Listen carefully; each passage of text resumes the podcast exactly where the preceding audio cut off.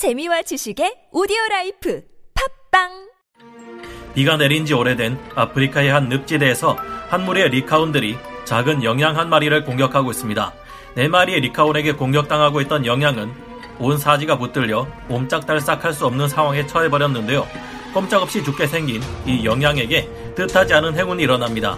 진흙 속에 몸을 숨기고 있던 거대한 하마 한 마리가 육중한 몸을 일으켜 단숨에 달려왔고, 이에 크게 놀란 리카온들은 그 즉시 물고 있던 영양을 놓고 모두들 뒤로 물러납니다.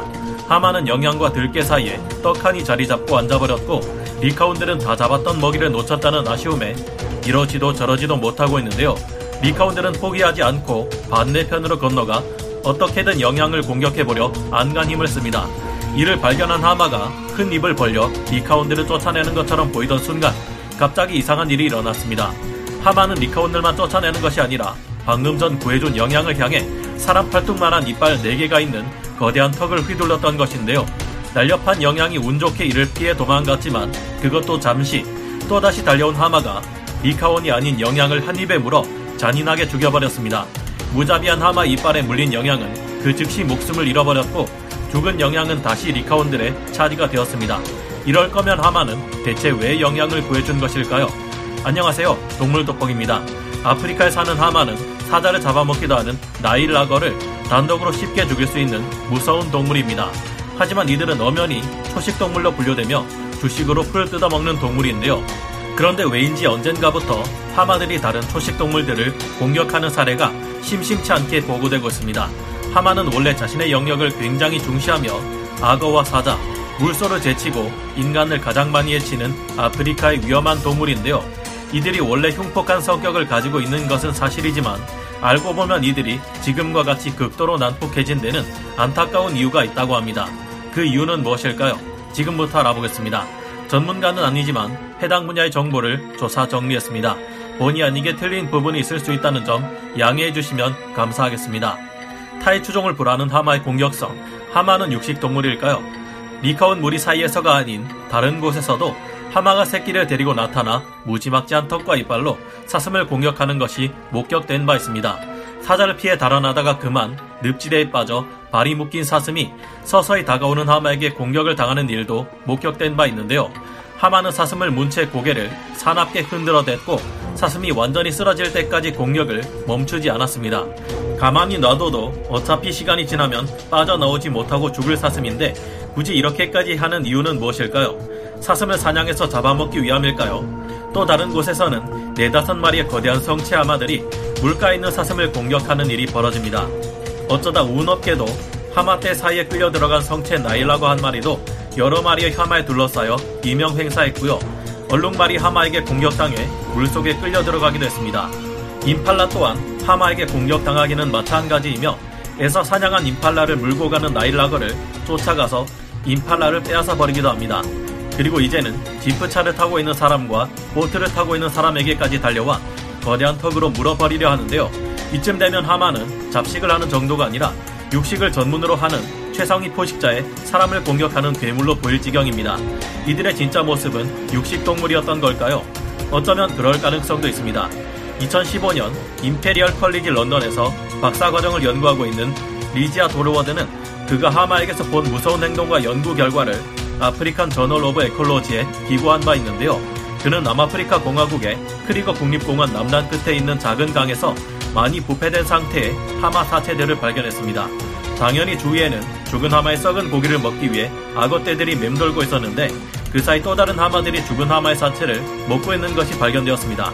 하마들은 초식동물로 널리 알려져 있지만 사실 이 같은 육식 행위를 세상에 나타나기 시작했을 때부터 해왔다고 하는데요. 하마가 다른 초식 동물들을 공격하는 모습을 끝까지 보면 확실히 이들은 단순히 화가 나서라기보다 그들을 잡아먹기 위해 하는 행동으로 보일만한 정황이 많이 발견됩니다. 실제로 이들은 직접 사냥한 초식 동물의 고기를 먹기도 하고 있으며 아프리카 현지 어부들에 의하면 하마가 사람을 공격해 잡아먹기도 한다는 무시무시한 말도 들립니다. 하지만 이들이 겪고 있는 불행이 혹시 이들을 악마로 만들고 있는 것은 아닐까 하는 의혹이 드는 것도 사실인데요. 하마들이 갈수록 지나치게 난폭해지는 이유는 무엇일까요? 현재 하마들은 자신의 영역을 지키는 데 대단히 민감하며 누군가 자신이 다니는 물가와 풀을 먹는 곳에 들어올 경우 그것이 무엇이든 간에 일 점 오 톤에서 이 톤까지 나가는 몸을 이끌고 시속 사십오 킬로미터의 속도로 달려와 짓밟거나 물어 죽이고 있습니다. 하마가 이토록 자기 영역에 집착하는 이유는 제한적인 그들의 생활 방식 때문이기도 한데요. 대개의 아프리카 초식 동물들은 건기와 우기에 따라 움직이면서 먹이를 찾아다닙니다. 하지만 하마는 물가에 머물러 있지 않으면 햇빛을 견뎌내기 어려운 피부를 가지고 있어 이동할 수 없는 입장인데요. 하마 무리는 대대손손 고향을 지키며 살아가거나 한 지역을 웬만해서는 벗어나지 않습니다. 하지만 최근 들어 기상이변으로 인해서 아프리카 지역에도 비정상적인 가뭄이 발생하고 있는데요. 이로 인해 서식지의 먹이가 다 떨어져도 하마들은 먹이를 찾아 이동하지 않고 있다가 그냥 그 지역에서 죽는 것이 발견되기도 할 정도로 심각한 상태입니다. 나미비아 우라포 보호구역 내에서는 비좁은 웅덩이에 사십네 마리나 되는 하마가 몇 달째 갇혀있는 것이 목격되기도 했습니다. 한때 하마들은 아프리카 남쪽의 전역에 서식했지만 지금은 인간들의 거주지 개발과 도시화, 농업, 사냥 등으로 인해 서식지가 크게 줄어든 상태입니다.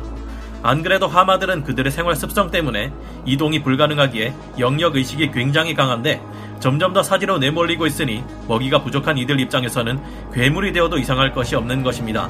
이들이 섭취할 수 있는 풀이 바닥나면 남는 것은 다른 동물들 뿐일 테고 살기 위해서는 이들도 더 많은 동물들을 잡아먹는 포식자가 될 수밖에 없겠죠.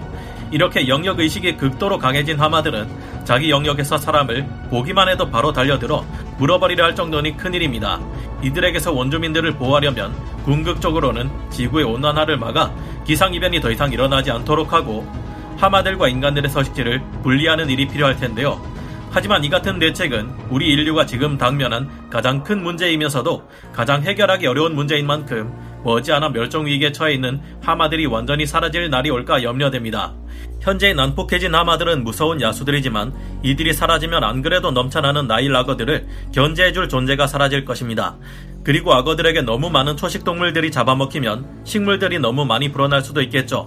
악어들은 물가에 오는 육식동물들도 가리지 않고 잡아먹기 때문에 악어를 대신해 초식동물들을 잡아먹을 포식자들의 수도 함께 줄어들 수 있을 겁니다. 어떤 동물이든 물은 마셔야 살 수 있는데 악어들은 이때 동물들을 기습할 때가 대부분이니까요. 이로 인해 식물들이 불어나면 그 환경의 변화는 또 다른 기후변화를 불러올 가능성도 없지는 않을 것입니다. 그리고 굳이 하마들의 생존을 문제 삼기 이전에 기상이변은 당장 머지않은 미래에 우리의 목숨을 위험하게 만드는 일입니다. 그런 만큼 더 많은 사람들이 지구온난화를 막기 위한 노력을 기울이고 지구상의 많은 오염을 발생시키는 곳에서도 좀 더 확실한 대책이 세워지기를 바라지 않을 수 없습니다. 오늘 동물돋보기 여기서 마치고요. 다음 시간에 다시 돌아오겠습니다. 감사합니다.